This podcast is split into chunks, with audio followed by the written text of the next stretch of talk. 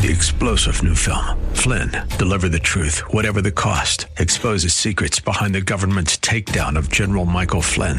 Flynn knew what the intel world had been up to. He ordered the first audit of the use of contractors. This set off alarm bells. He told the truth. He was the most dangerous person for Donald Trump to hire. They had to get rid of Flynn. Flynn, deliver the truth, whatever the cost. Available now. Watch it today. Go to salemnow.com. Salemnow.com. Mr. Wonka, I am extraordinarily busy, sir. uh, I just wanted to ask about the chocolate. Uh, the lifetime supply of chocolate for Charlie. When does he get it? He doesn't, Why not? because he broke the rules. What rules? We didn't see any rules, did we, Charlie? Wrong, sir. Wrong. Under Section 37B of the contract signed by him, it states quite clearly that all offers shall become null and void if, and you can read it for yourself in this photostatic copy, I, the undersigned, shall forfeit all rights, privileges, and licenses herein and herein contained, etc., etc. Fax mentis incendium gloria culpum, etc., etc.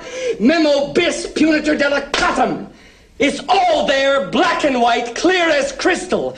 You stole fizzy lifting drinks. You bumped into the ceiling, which now has to be washed and sterilized, so you get nothing. You lose. Good day, sir.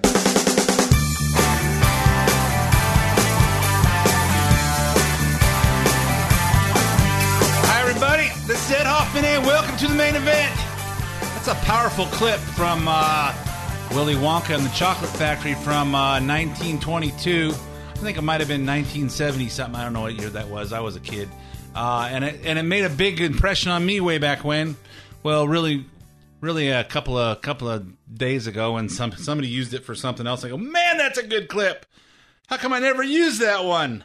You know what? And how do I tie that into what's going on? You know what? All the chatter of what's going on in this country. They're talking about Russia. They're talking about Melania's dresses. They're talking about stupid stuff. You know what? Bottom line is facts. We got an independent counsel going after our president, and they have no evidence whatsoever of any Russian collusion, and everybody's got are up in arms about it. But we got lots of facts about Hillary Clinton, and they're not doing anything about it yet. Yet. I'm excited about that. But anyway, you know, it ties more into my that ties more into my Comey Comey thing that we're going to do in the second half of the show. But I just got that in my head. I was going to use that clip, and I said, you know what? I'm going to use that clip. I'm tied in somehow because it's so cool. You touch the ceiling, it has to be washed and sterilized. You lose. Guess what? These are the facts. You do, you know, you don't do the crime if you can't do the time. Don't, uh, you know, if you can't, uh, if you can't pay the price, don't pick it up. Okay. Anyway, so we're going to talk about so we're going to talk about everything that's going on in this country. We're going to talk about everything that's going on in the world actually this year, this week, and we're going to bring you up to speed and teach you how to think about it. But anyway, we're going to talk about what's going on in this country, in this world, and, uh, and tell you how to think about it. But before I, before we begin, let me introduce myself. My name is Ed Hoffman, President, Wholesale Capital Corporation, your local direct mortgage lender, located in Southern California. Offices all over the place, servicing California, Arizona, a few other little states on their way. If you're interested in getting involved in any of the fantastic opportunities that are real estate, and there are fantastic opportunities out there, and you need financing, call me toll free at 855 640 2020. 855 640 2020. One last time, day or night, toll free area code 855 640 2020. If you want to talk to me or you want to get some information, but you don't want to talk to me because I sound so mean, or because you don't want talk out loud and have your neighbors hear what's going on, or maybe you're just a millennial and you just don't talk. We cyber. We're too cool for that. Uh, go on to go on to wccloans.com.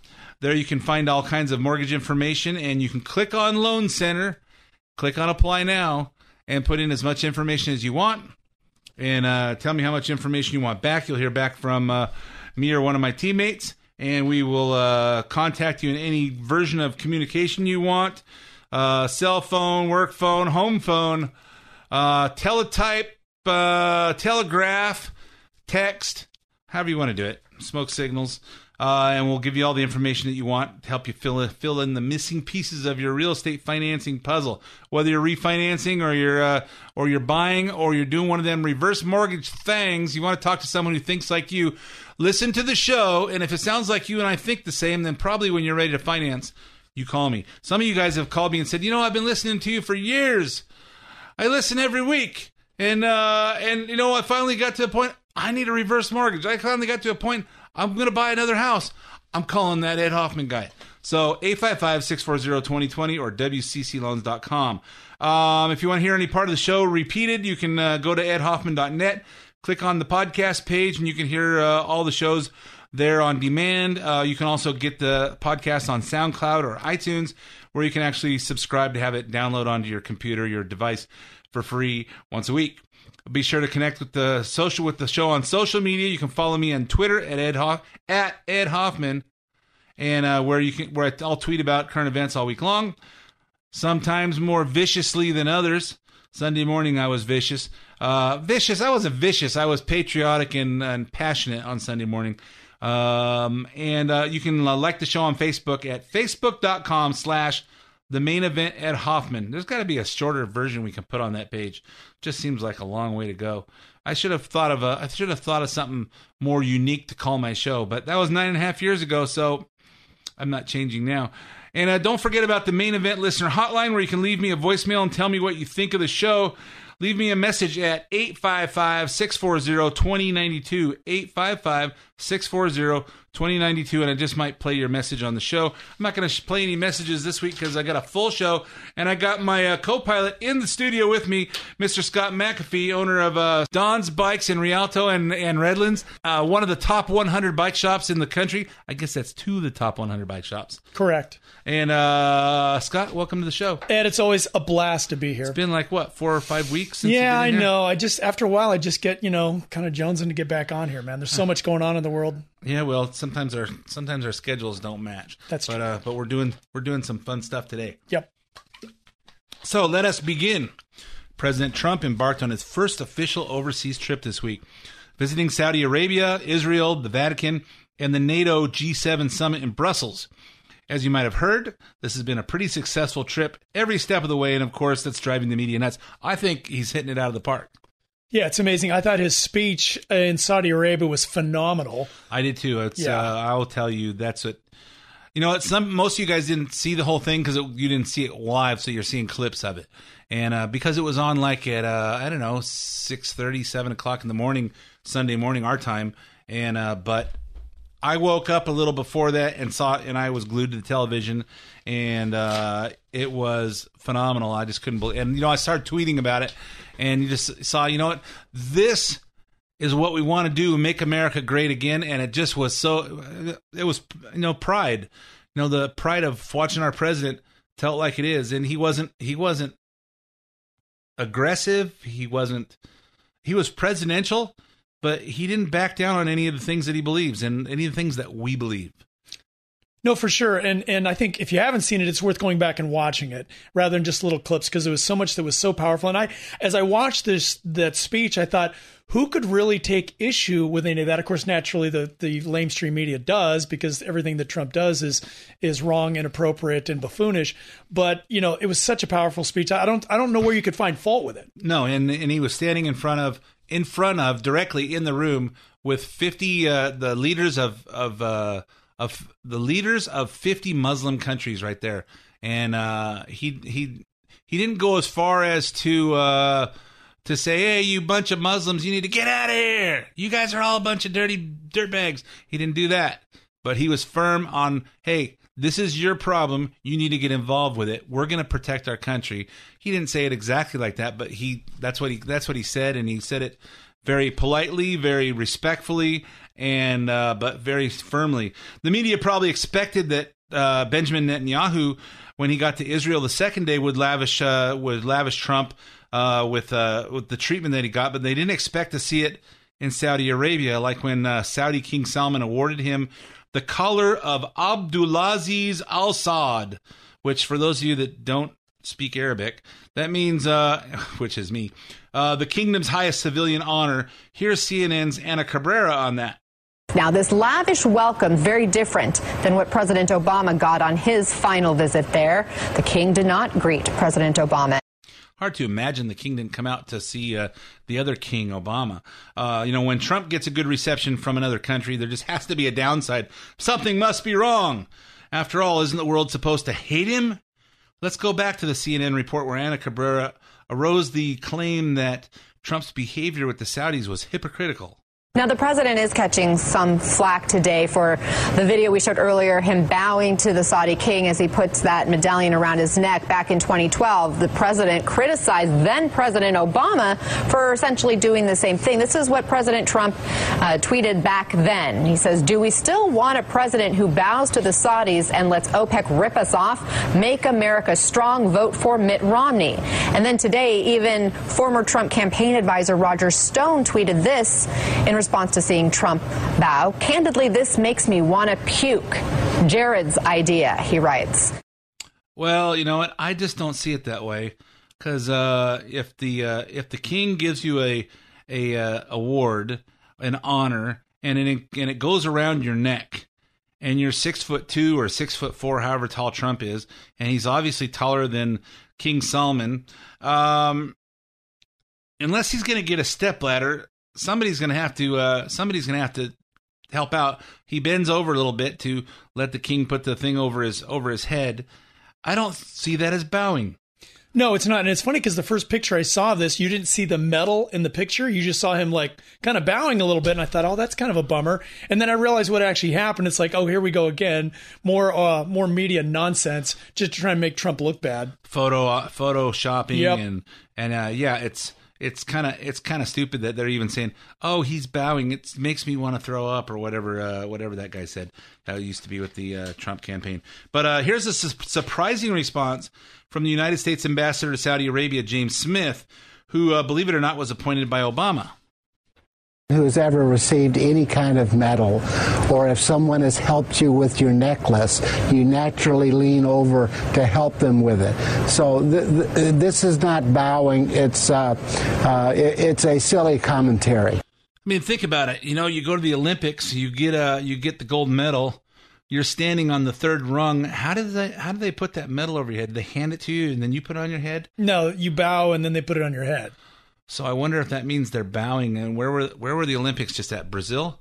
Uh, yes. So were our gold medal people? Uh, let's see. Uh, what's his name? Uh, Phelps. Uh, s- Michael Phelps. Michael Phelps. Yep. Michael Phelps got like eight or nine gold medals. There was he, He kept bow- bowing all the time. He's bowing to the to the uh, Olympic Committee or to the government of Brazil. Who was it?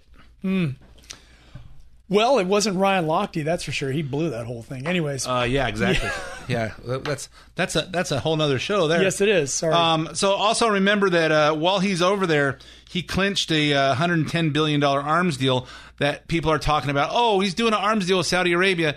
So understand that this arms deal started started with Obama, where the where the Saudis are buying an anti uh, ballistic missile system from Lock, I believe it's from Lockheed Martin, and apparently uh, and apparently just before they left, uh, his son-in-law Jared Kushner uh, got Lockheed Martin to drop the price a little bit because the Saudis were they could you know during the Obama administration no one knew how to make deals work. Hey, you know we're going to make the deals. You do a little little uh, little massaging here and there.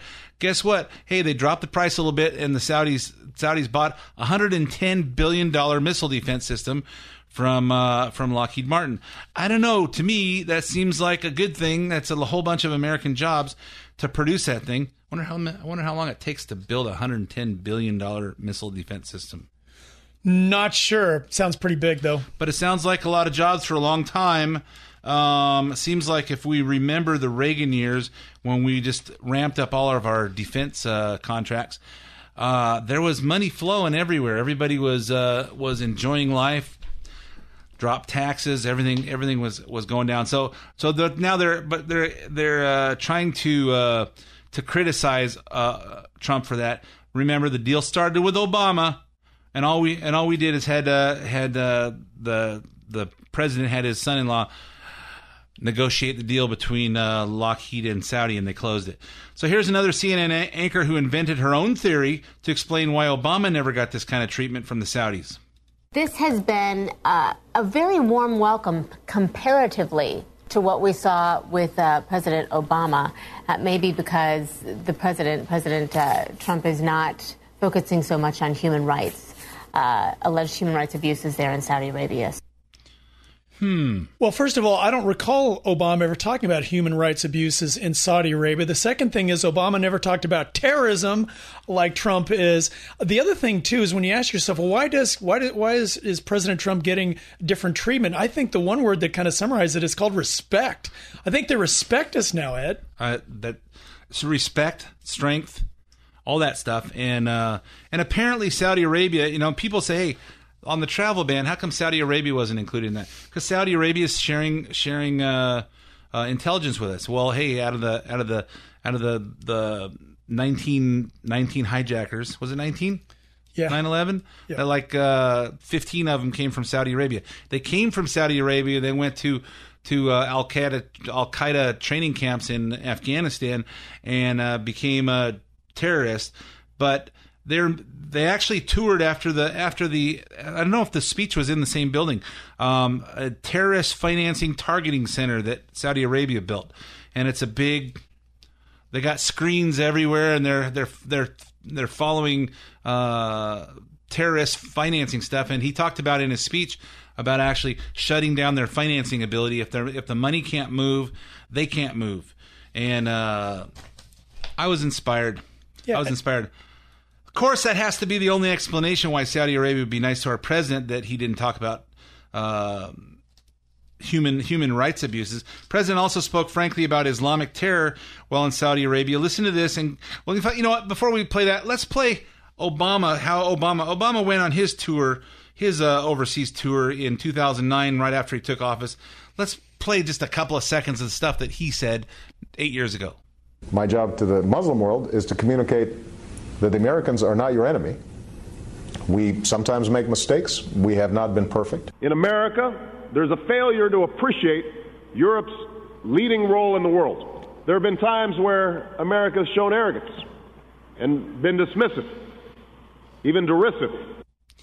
You know what? Let's just apologize that oh that America's too good and we just spike our football all the place.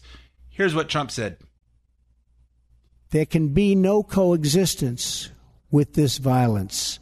There can be no tolerating it, no accepting it, no excusing it, and no ignoring it.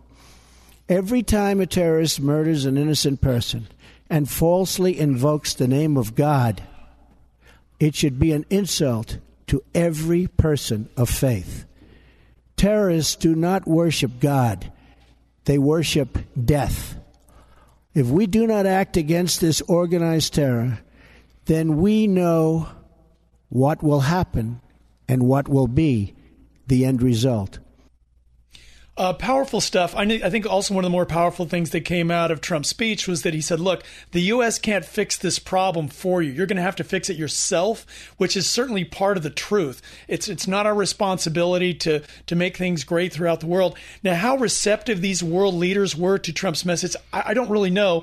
It's obviously something that had to be said, though. So hopefully, it does have an impact in terms of their policies and and and their attitude towards the problem that's that's that's stemming from their countries. Exactly. They have to. We have to get. You know, the bottom line is remember. Hey, we killed Osama bin Laden in uh, 2012. Was it 2010?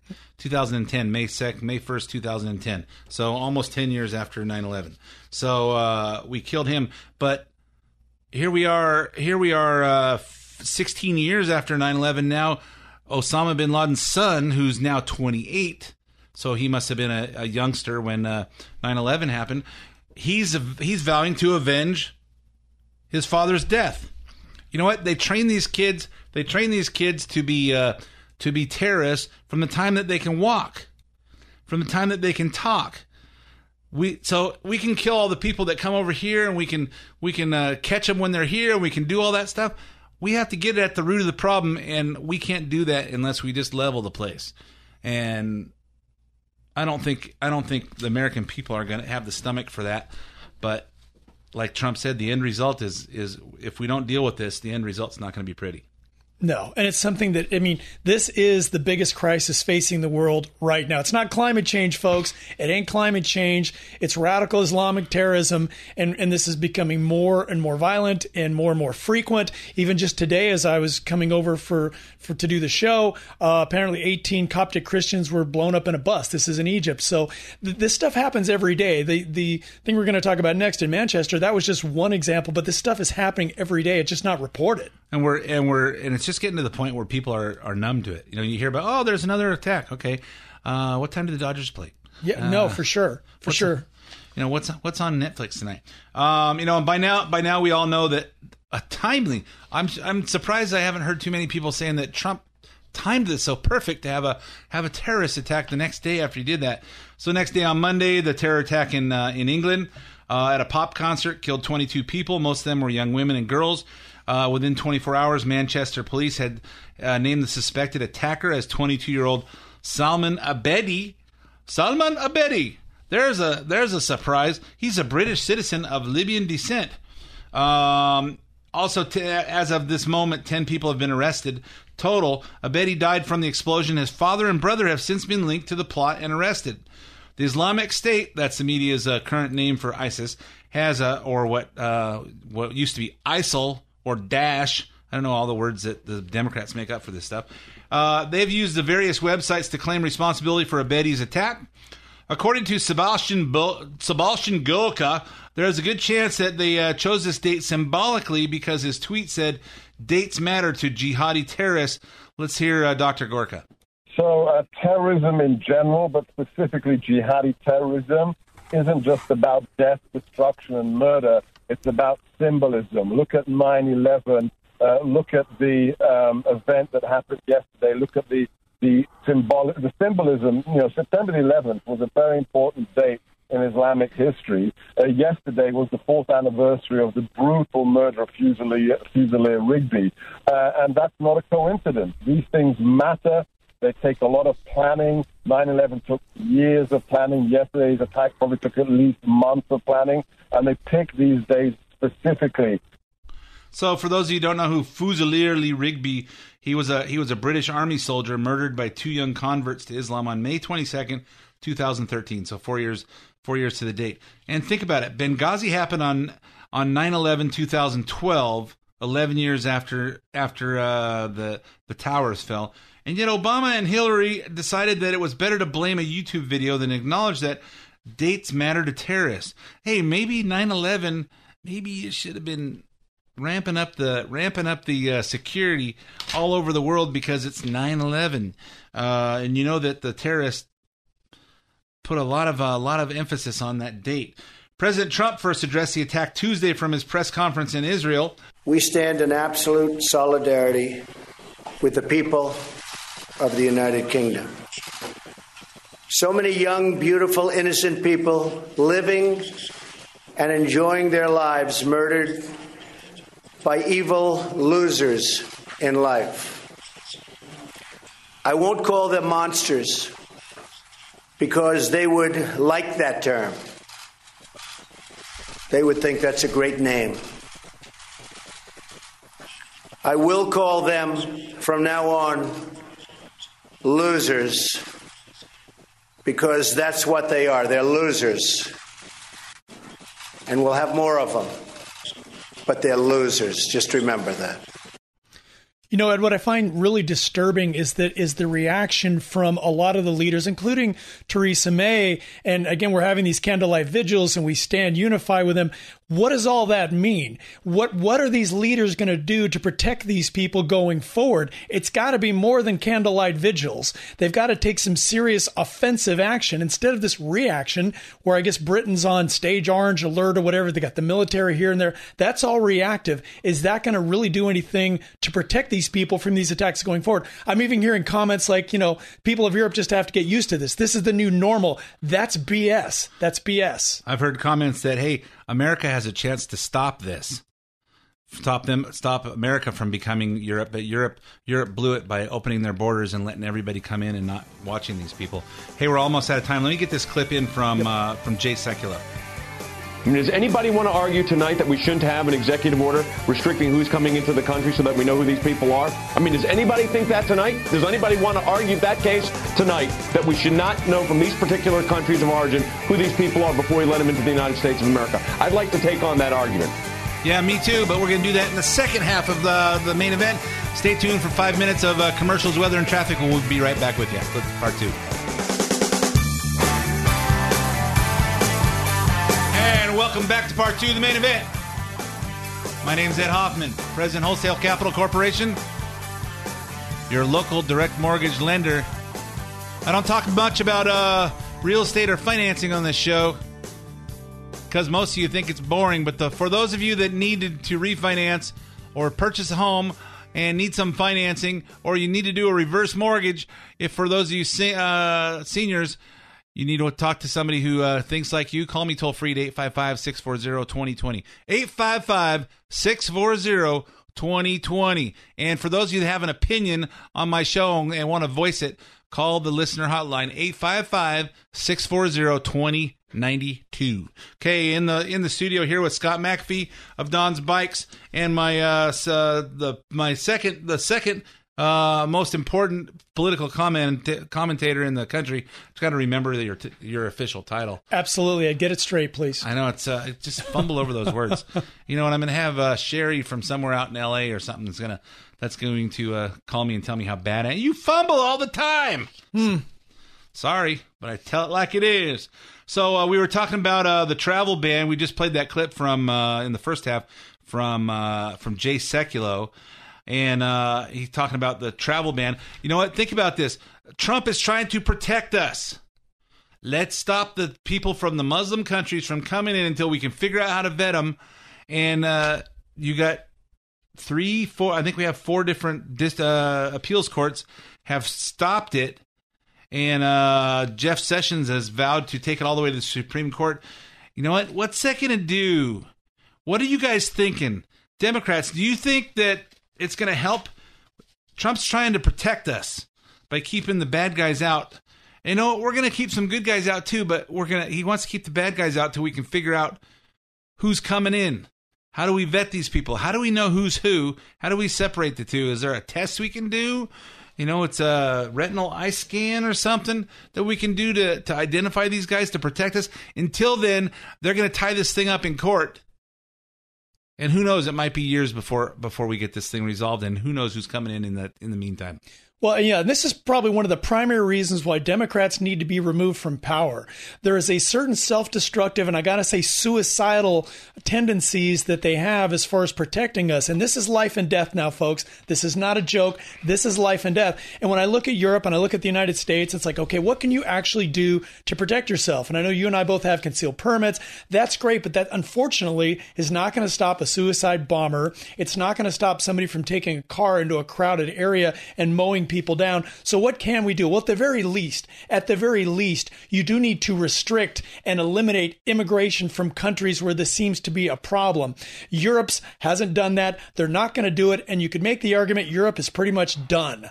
I mean, it's only a matter of time. I don't see how Europe can survive these repeated attacks with no offensive, aggressive stance towards getting rid of the actual root of the problem. We in the United States at least have a chance. And thank God, thank God, we've got a president president that's willing to take this issue head on and try and stop the, at least the immigration. And there you have the Democrat court stopping it. Are they out of their minds, Ed? Yeah, I think they are. And you know, and what people think, oh yeah, you guys are you guys are just making a you're trying to use scare tactics. Hey, it is a mathematical certainty that the Muslims are going to take over the world if we don't do something to keep them out of the United States. And you know why? Because uh, the average family, the average couple in the United States has 2.3 kids. The average family in Europe has 1.3 kids, and the average Muslim family has eight kids. What's that going to do 10 years from now? What's that going to do 20 years from now? You know what? You can be the, the biggest, baddest guy out there. You can be a, a Rambo or uh, or uh, you know uh, who I'm trying to think of some superheroes. But you know, 20, 20 guys against one, you're going to lose. Yeah, it's just a matter of demographics. I mean, you could argue that Europe's going to kind of go away on its own, anyways, because based on a lot of socialist policies that kind of, um, I should say, don't encourage people to have children. They're having fewer kids, and that means less of a population to be around. So going to have this aging population with who to look after them.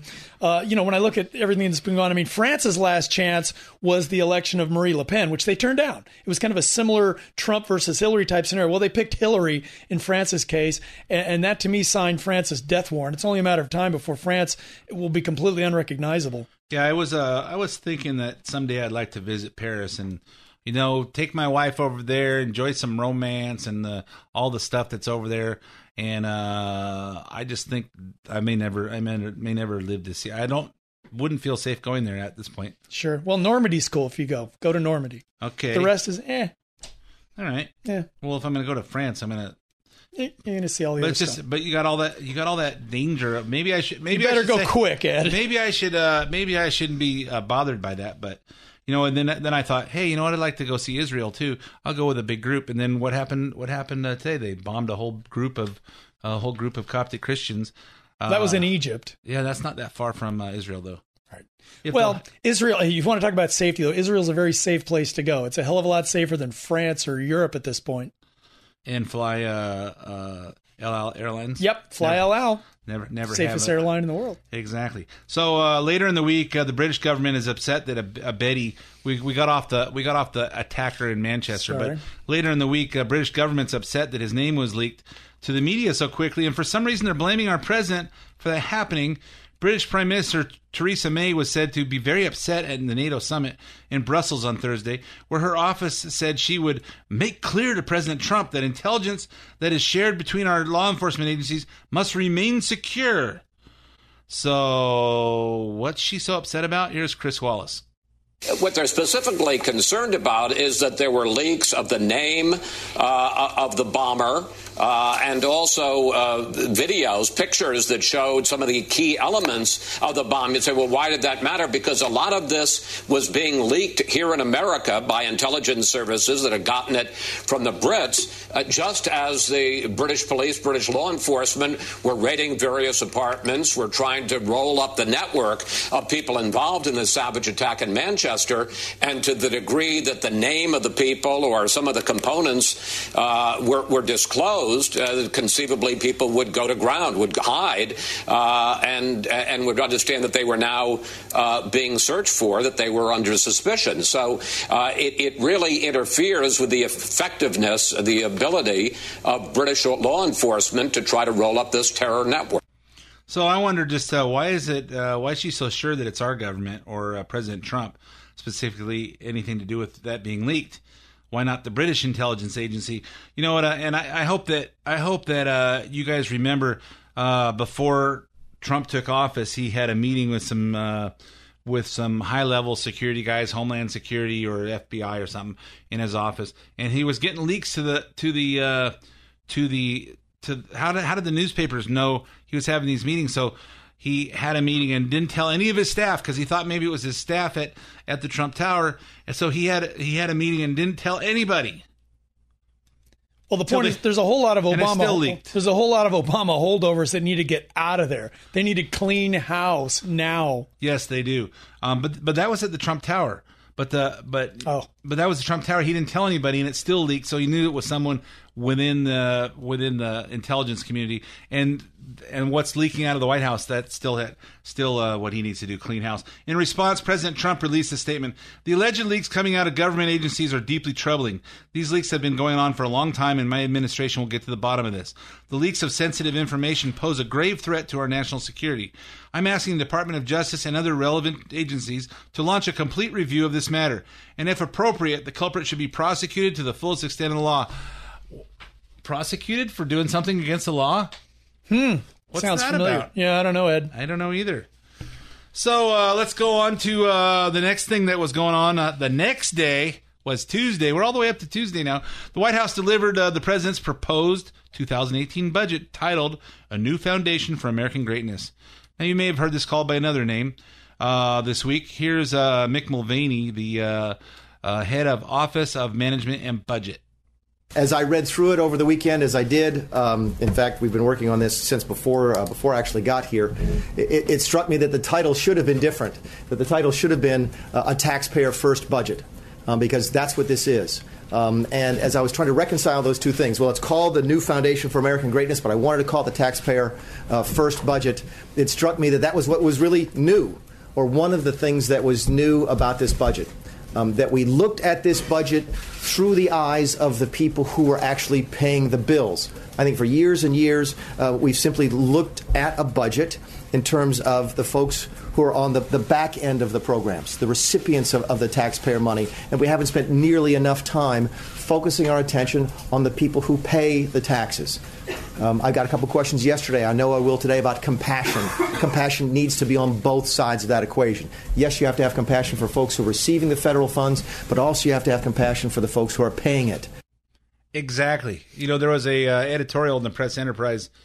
Um, I think it was Thursday, and responding to an article that was on the front page of the uh, of the Press Enterprise um, earlier in the week, where they showed a showed oh boohoo, here's an illegal immigrant tried to get his green card. He used a phony name. He he'd done whatever he'd done, and and they and they deported him. And oh my God, poor wife and kids. They deported him for breaking the law. What about the legal people? What about the legal people? This what the editorial was about uh, in uh, Friday's newspaper was was uh, what about the legal immigrants that actually waited in line and did everything legal and came into legal? You're you're spitting in the in their face when you when you when you sympathize with these guys that break the law and they just sneak in here and oh we're going to split up their family. They did it. We didn't do it. What about the guys that, that they're stealing from? What about the, uh, those of us taxpayers that have to pay half our paycheck to support these people? Yeah, try. I was going to say, try and go into an emergency ward lately and see what you encounter. I mean, it's full with undocumented people. I don't know for sure, but I can kind of tell.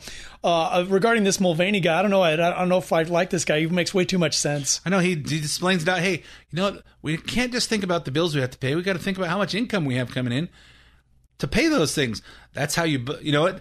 The the trick to balancing your checkbook, guys, and those of you that that uh, even write checks anymore. But the trick to making sure that you got enough money to pay your bills that you re- that you don't run out of uh, out of month before you run out of money, or you run out of money before you make sure you don't run out of money before you run out of month, is is not just getting out your calculator and your checkbook and putting them on the table. You actually got to calculate things and you got to say, okay, I got my paycheck, I get this much, and I got these bills. What can I afford to spend? And I have to pay this, have to pay that, and that leaves me this much. Okay, I guess I can't eat steak every night. I have to eat hamburgers some night or some hot dogs or I don't know. Uh, that's why they invented top ramen and plain wrap hot dogs, as I remember uh, my younger years. It's called living within your means, Ed. Exactly. So uh, that's something America is not not too much about, and I don't want to go into my conversation with my sister on. Uh, but don't go know, there, Ed. She go. Don't she, go there. We had a nice uh, argument over that. Oh, Trump doesn't care about people or the environment. So uh, Mulvaney also explained that unlike uh, annual federal budgets that we saw under Obama, this budget actually balances itself.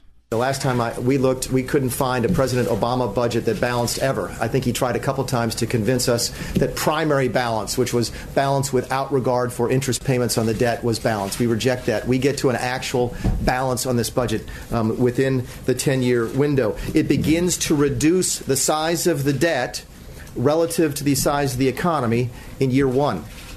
Okay, uh, that's that's that's how important it was and is to this president to try and bring some fiscal discipline. Again, if you're looking through the perspective of the people who pay, you'd like to be able to tell them at some point in the foreseeable future you're going to be able to balance. Uh, the previous administration completely gave up on that. And uh, you know, when it came took time when it was time to take questions, a reporter asked Mulvaney about the proposed cuts to Medicaid. When Mulvaney explained, it's not a cut at all in Washington, D.C., if you spent $100 last year on something, okay, and we spent $100 on it this year on that same thing, in Washington, people call that a cut. Okay? 100 last year, 100 this year. Y'all call it a cut. In fact, I've seen several occasions where we spent $100 last year and $102 this year, and many people will still call that a cut because the budget is hardwired by the Congressional Budget Office to go up every single year. And if the Congressional Office Budget Office says we spent $100 last year and we're supposed to spend $106 this year, for a lot of people, anything less than 107 is a cut. In fact, I've actually heard 106 referred to as a freeze because it simply stays in line with the Congressional Budget Office. A classic example of how Washington speaks differently than the world back home. So, a couple things about Medicaid. Okay, there are no Medicaid cuts in the terms of what ordinary human beings would refer to as a cut. And there's also been a lot of criticism that the president is cutting money from the federal SNAP, which is a supplemental nutrition assist, nutritional assistance program, uh, otherwise known as food stamps. Here's uh, here's Mulvaney's response. 42 million Americans. I think I thought it was 44. I'll take your word for it on 42. It is. I think the high um, was 47, and that was during the recession. Pre-recession, the numbers were as low as 28. It spiked during the recession okay, which you would expect on a counter-cyclical program like food stamps. During bad economic times, more people will go on to food stamps. So it's completely within reason to look at that number. It went from 28 million on food stamps before the recession to 47 at the height. It's 44 or 42 today. Yet here we are, eight years removed from the end of the recession. We've had economic growth, albeit slow. We're at what we consider to be full employment with the, uh, the limitations of U3 and U6. Why is the number still that high? Is it possible, if, if, if you're paying for it, isn't it reasonable for you to at least ask the question are there people on that program who shouldn't be on there? And shouldn't it be up to the government to make sure we can look folks who are paying the taxes in the eye and say, you know what, we did everything we could to make sure that everybody on SSDI is really disabled. We don't think that's unreasonable. In fact, we think that is the definition of compassionate, a compassion that is balanced between the people who get the benefits and the people who pay them. Ed, a couple thoughts on this. Uh, one thing that I appreciate th- about this guy is he takes the complex, and let's face it, the United States budget is an extremely, incredibly complex thing. I mean, you know how difficult it is to look at our own budgets Yes. with our own small businesses. It can be staggering looking at where money's coming and going. But I, I really appreciate someone who can take something this complex and make it easy for most folks to understand the general concepts he's trying to get across. It makes sense. The second thing is his last point there. It's difficult to get people off of dependence once they're on it, even if they don't need it anymore. It's got to be probably easier to get off of heroin than it is government dependence because that's your entitlement. You've been getting those checks, you've been getting those perks, those food stamps, Section 8, whatever. It is very difficult to get people off that garbage once they've been on it for a long time. Exactly. If you remember, uh, Dennis Prager said at the Unite IE con- uh, uh, conference uh, three, four weeks ago that he said the big, the, the, the worst addiction in this country is not to opiates or or uh, or alcohol. It's free stuff. And it's the hardest thing to, to get to, to get people off. It kind of remind it kind of reminds me of a clip from a movie that I love called Remember the Titans. Now, I may be a mean cuss, but I'm the same mean cuss with everybody out there on that football field. The world don't give a damn about how sensitive these kids are, especially the young black kids. You ain't doing these kids a favor by patronizing them. You're crippling them. You're crippling them for life. Yep. It's not doing we're not doing anybody any good by giving them free stuff. We're not we're not giving we're not helping our anybody in our country by making it easy on them because the life isn't easy. America's a you know the land of equality. Everybody has equal opportunity. We don't all get equal results. They're not guaranteed equal results, and we need to stop giving free stuff away and crippling our our United States citizens by giving them free stuff and getting them used to. It's the same thing. You go up to Mammoth and there's "Don't feed our bears" stickers all over the place. You know why? Because they got a bunch of black bears up there, and if you give them food, they'll forget how to hunt. They'll forget how to how to uh, how to uh, make themselves survive. We're killing the bears by giving them food. Stop killing our people by giving them free stuff and worry. Oh, my sister says, you know what? When they cut the SNAP program, so many people are going to go hungry. No, they're not. They're going to go to work. Look, any of these programs that have names like SNAP or CHIP, these these acronyms, they all need to go. They need to go. They've got these cute little names. Go. And you know what? I think about it. The churches, uh, the churches, and everybody. You know what? We get we give money to the. Uh, we don't have to take lower our taxes. We'll give money to the hungry people, to the homeless food banks, to the you know the the mission. You know, feed people that volunteer their time to feed the homeless people out there. You know what? Hungry people will get fed. Well, and here's the problem too: is when you get the government involved, as opposed to private charities where just about all of the money goes to where it should. When you get the government involved, you have this intermediary party, and they waste a ton of money in the process. So you have all these government agencies designed to take taxpayers' money, distribute it to those who are quote deserving, but but all that a lot of it gets wasted in government bureaucracy. And let's remember, let's remember that in Maine, about a year and a half, two years ago, the governor changed the the rules that if you were on supplemental, uh, if you're on SNAP, supplemental nutritional assistance program, that you had to work part time in one of their programs, uh, 24 hours a week or something, or you needed to do uh, eight hours a week in community service. And within 90 days, 75% of the of the people that were on those roles dropped off. so I guess they didn't really need it, huh? Apparently not. It's just too much of a hassle to get it. Maybe they'll just go ahead and get a real job. It's easier. But let's get on to Comey because we're running out of time. Uh, on Wednesday, Washington Post reported that an unreliable, possibly fake Russian intelligence document played a role in FBI Director James Comey's handling of the Clinton email investigation. So if you're one of those people who cried Comey was treated unfairly by the president, thinks he shouldn't have been fired, listen up.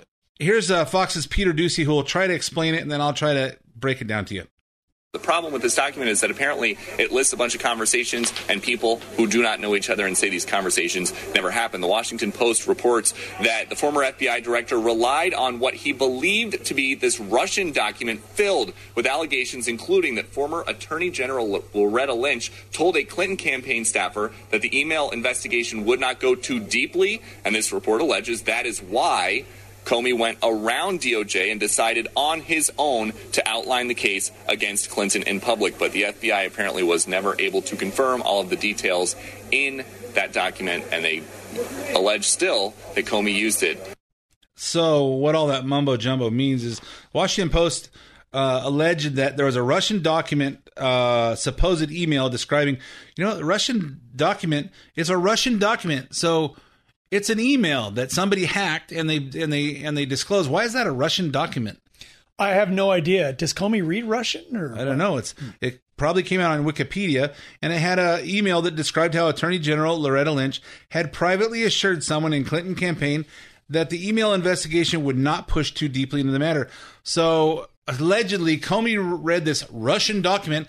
Who said it's Russian? Loretta Lynch sent an email to Hillary Clinton and they they spoke Russian so people wouldn't understand them. I don't understand where that's coming from. It's all BS. So all the Democrat and CNNs and PMS NBCs out there, get off of it. You have no evidence to all you just want to smoke and mirrors. You can't believe Hillary lost.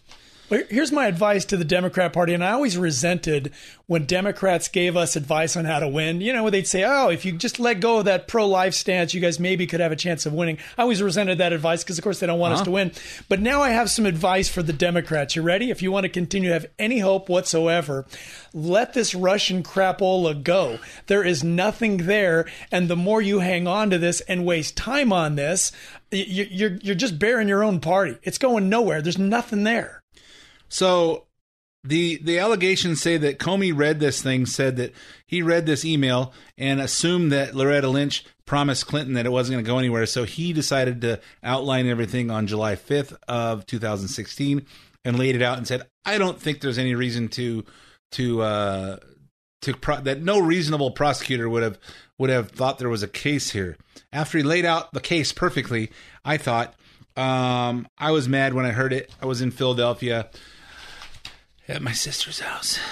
And uh I was mad about that. Hey, you just laid out the thing. Now you say you're not going to prosecute. What's wrong with that? So it's all alleged. Um, you know, the Washington Post is a left leaning paper whose current motto is democracy dies in darkness. Does that mean that if we don't know everything about everything, dies in darkness and then they blow all the smoke up our butts. So ironically, just I was just in process of digging up some facts on Comey this week. Uh, someone sent me an email and I said, "Hey, let's let's research this." Um, here's some here's some stuff you don't hear too often from reliable sources. I'm going to name each one as we go. CNN politics blog in 2002. I mean, think about this. In 2002, Comey, then a federal prosecutor, took over the investigation into President Bill Clinton's 2001 pardon of financier Marc Rich, who had been indicted on a laundry list of charges before fleeing the country. The decision set off a political firestorm focused on accusation that Rich's ex-wife Denise made donations to the Democrat Party, the Clinton Library, and Hillary Clinton's 2000 Senate campaign as part of the plan to get Rich off the hook. Comey ultimately decided not to pursue the case. The kicker is Comey himself had overseen Rich's prosecution between 87 and 93. So so Comey prosecuted this guy. He knew what he did. And then he didn't pursue the the case into into allegations that there might have been some uh, some backroom uh, dealings between the Clintons and the Democrats, and uh, nobody thought that was a problem. Look, to summarize all this, Ed, Comey is not our homie, and he needed to go. Exactly. Hey, we're out of time for this episode of the uh, the main event. Scott, thanks for helping me out this week. Ed, it's always a blast. Hey, uh, you guys keep listening. Remember the listener hotline, 855 640 2092. If you have an opinion you want to express, maybe I'll play it on the radio. My name's Ed Hoffman. Thanks for listening to the main event. I'll be back again with you next week. The content in this program is not intended to be legal advice. The views expressed are those of Ed Hoffman and his invited guests and do not necessarily reflect the views or policies of Wholesale Capital Corporation. WCC is licensed by the California Bureau of Real Estate, broker license number 01147747 and California Finance Lenders License number 603K610. Also licensed in Arizona by the Arizona Department of Financial Institutions, MB number 096199. Three star general Michael J. Flynn, head of the Pentagon Intelligence Agency, knew all the government's dirty secrets. He was one of the most respected generals in the military. Flynn knew what the intel world had been up to. He understood its funding. He ordered the first audit of the use of contractors. This set off alarm bells. The explosive new documentary, Flynn, Deliver the Truth, Whatever the Cost, and covers the facts behind this scandal. Flynn told the truth. He was the most dangerous person for Donald Trump to hire. I find out the worst enemy that I'm going to face in my life is right here in America. They took my assessment and they wanted me to change it. And I was like, I'm not changing it. They had to get rid of Flynn. With in depth interviews, archival footage, and never before seen personal records of the man behind the headlines. I just felt like I was drowning. Flynn, deliver the truth, whatever the cost. Available now. Watch it today. Go to salemnow.com. Salemnow.com.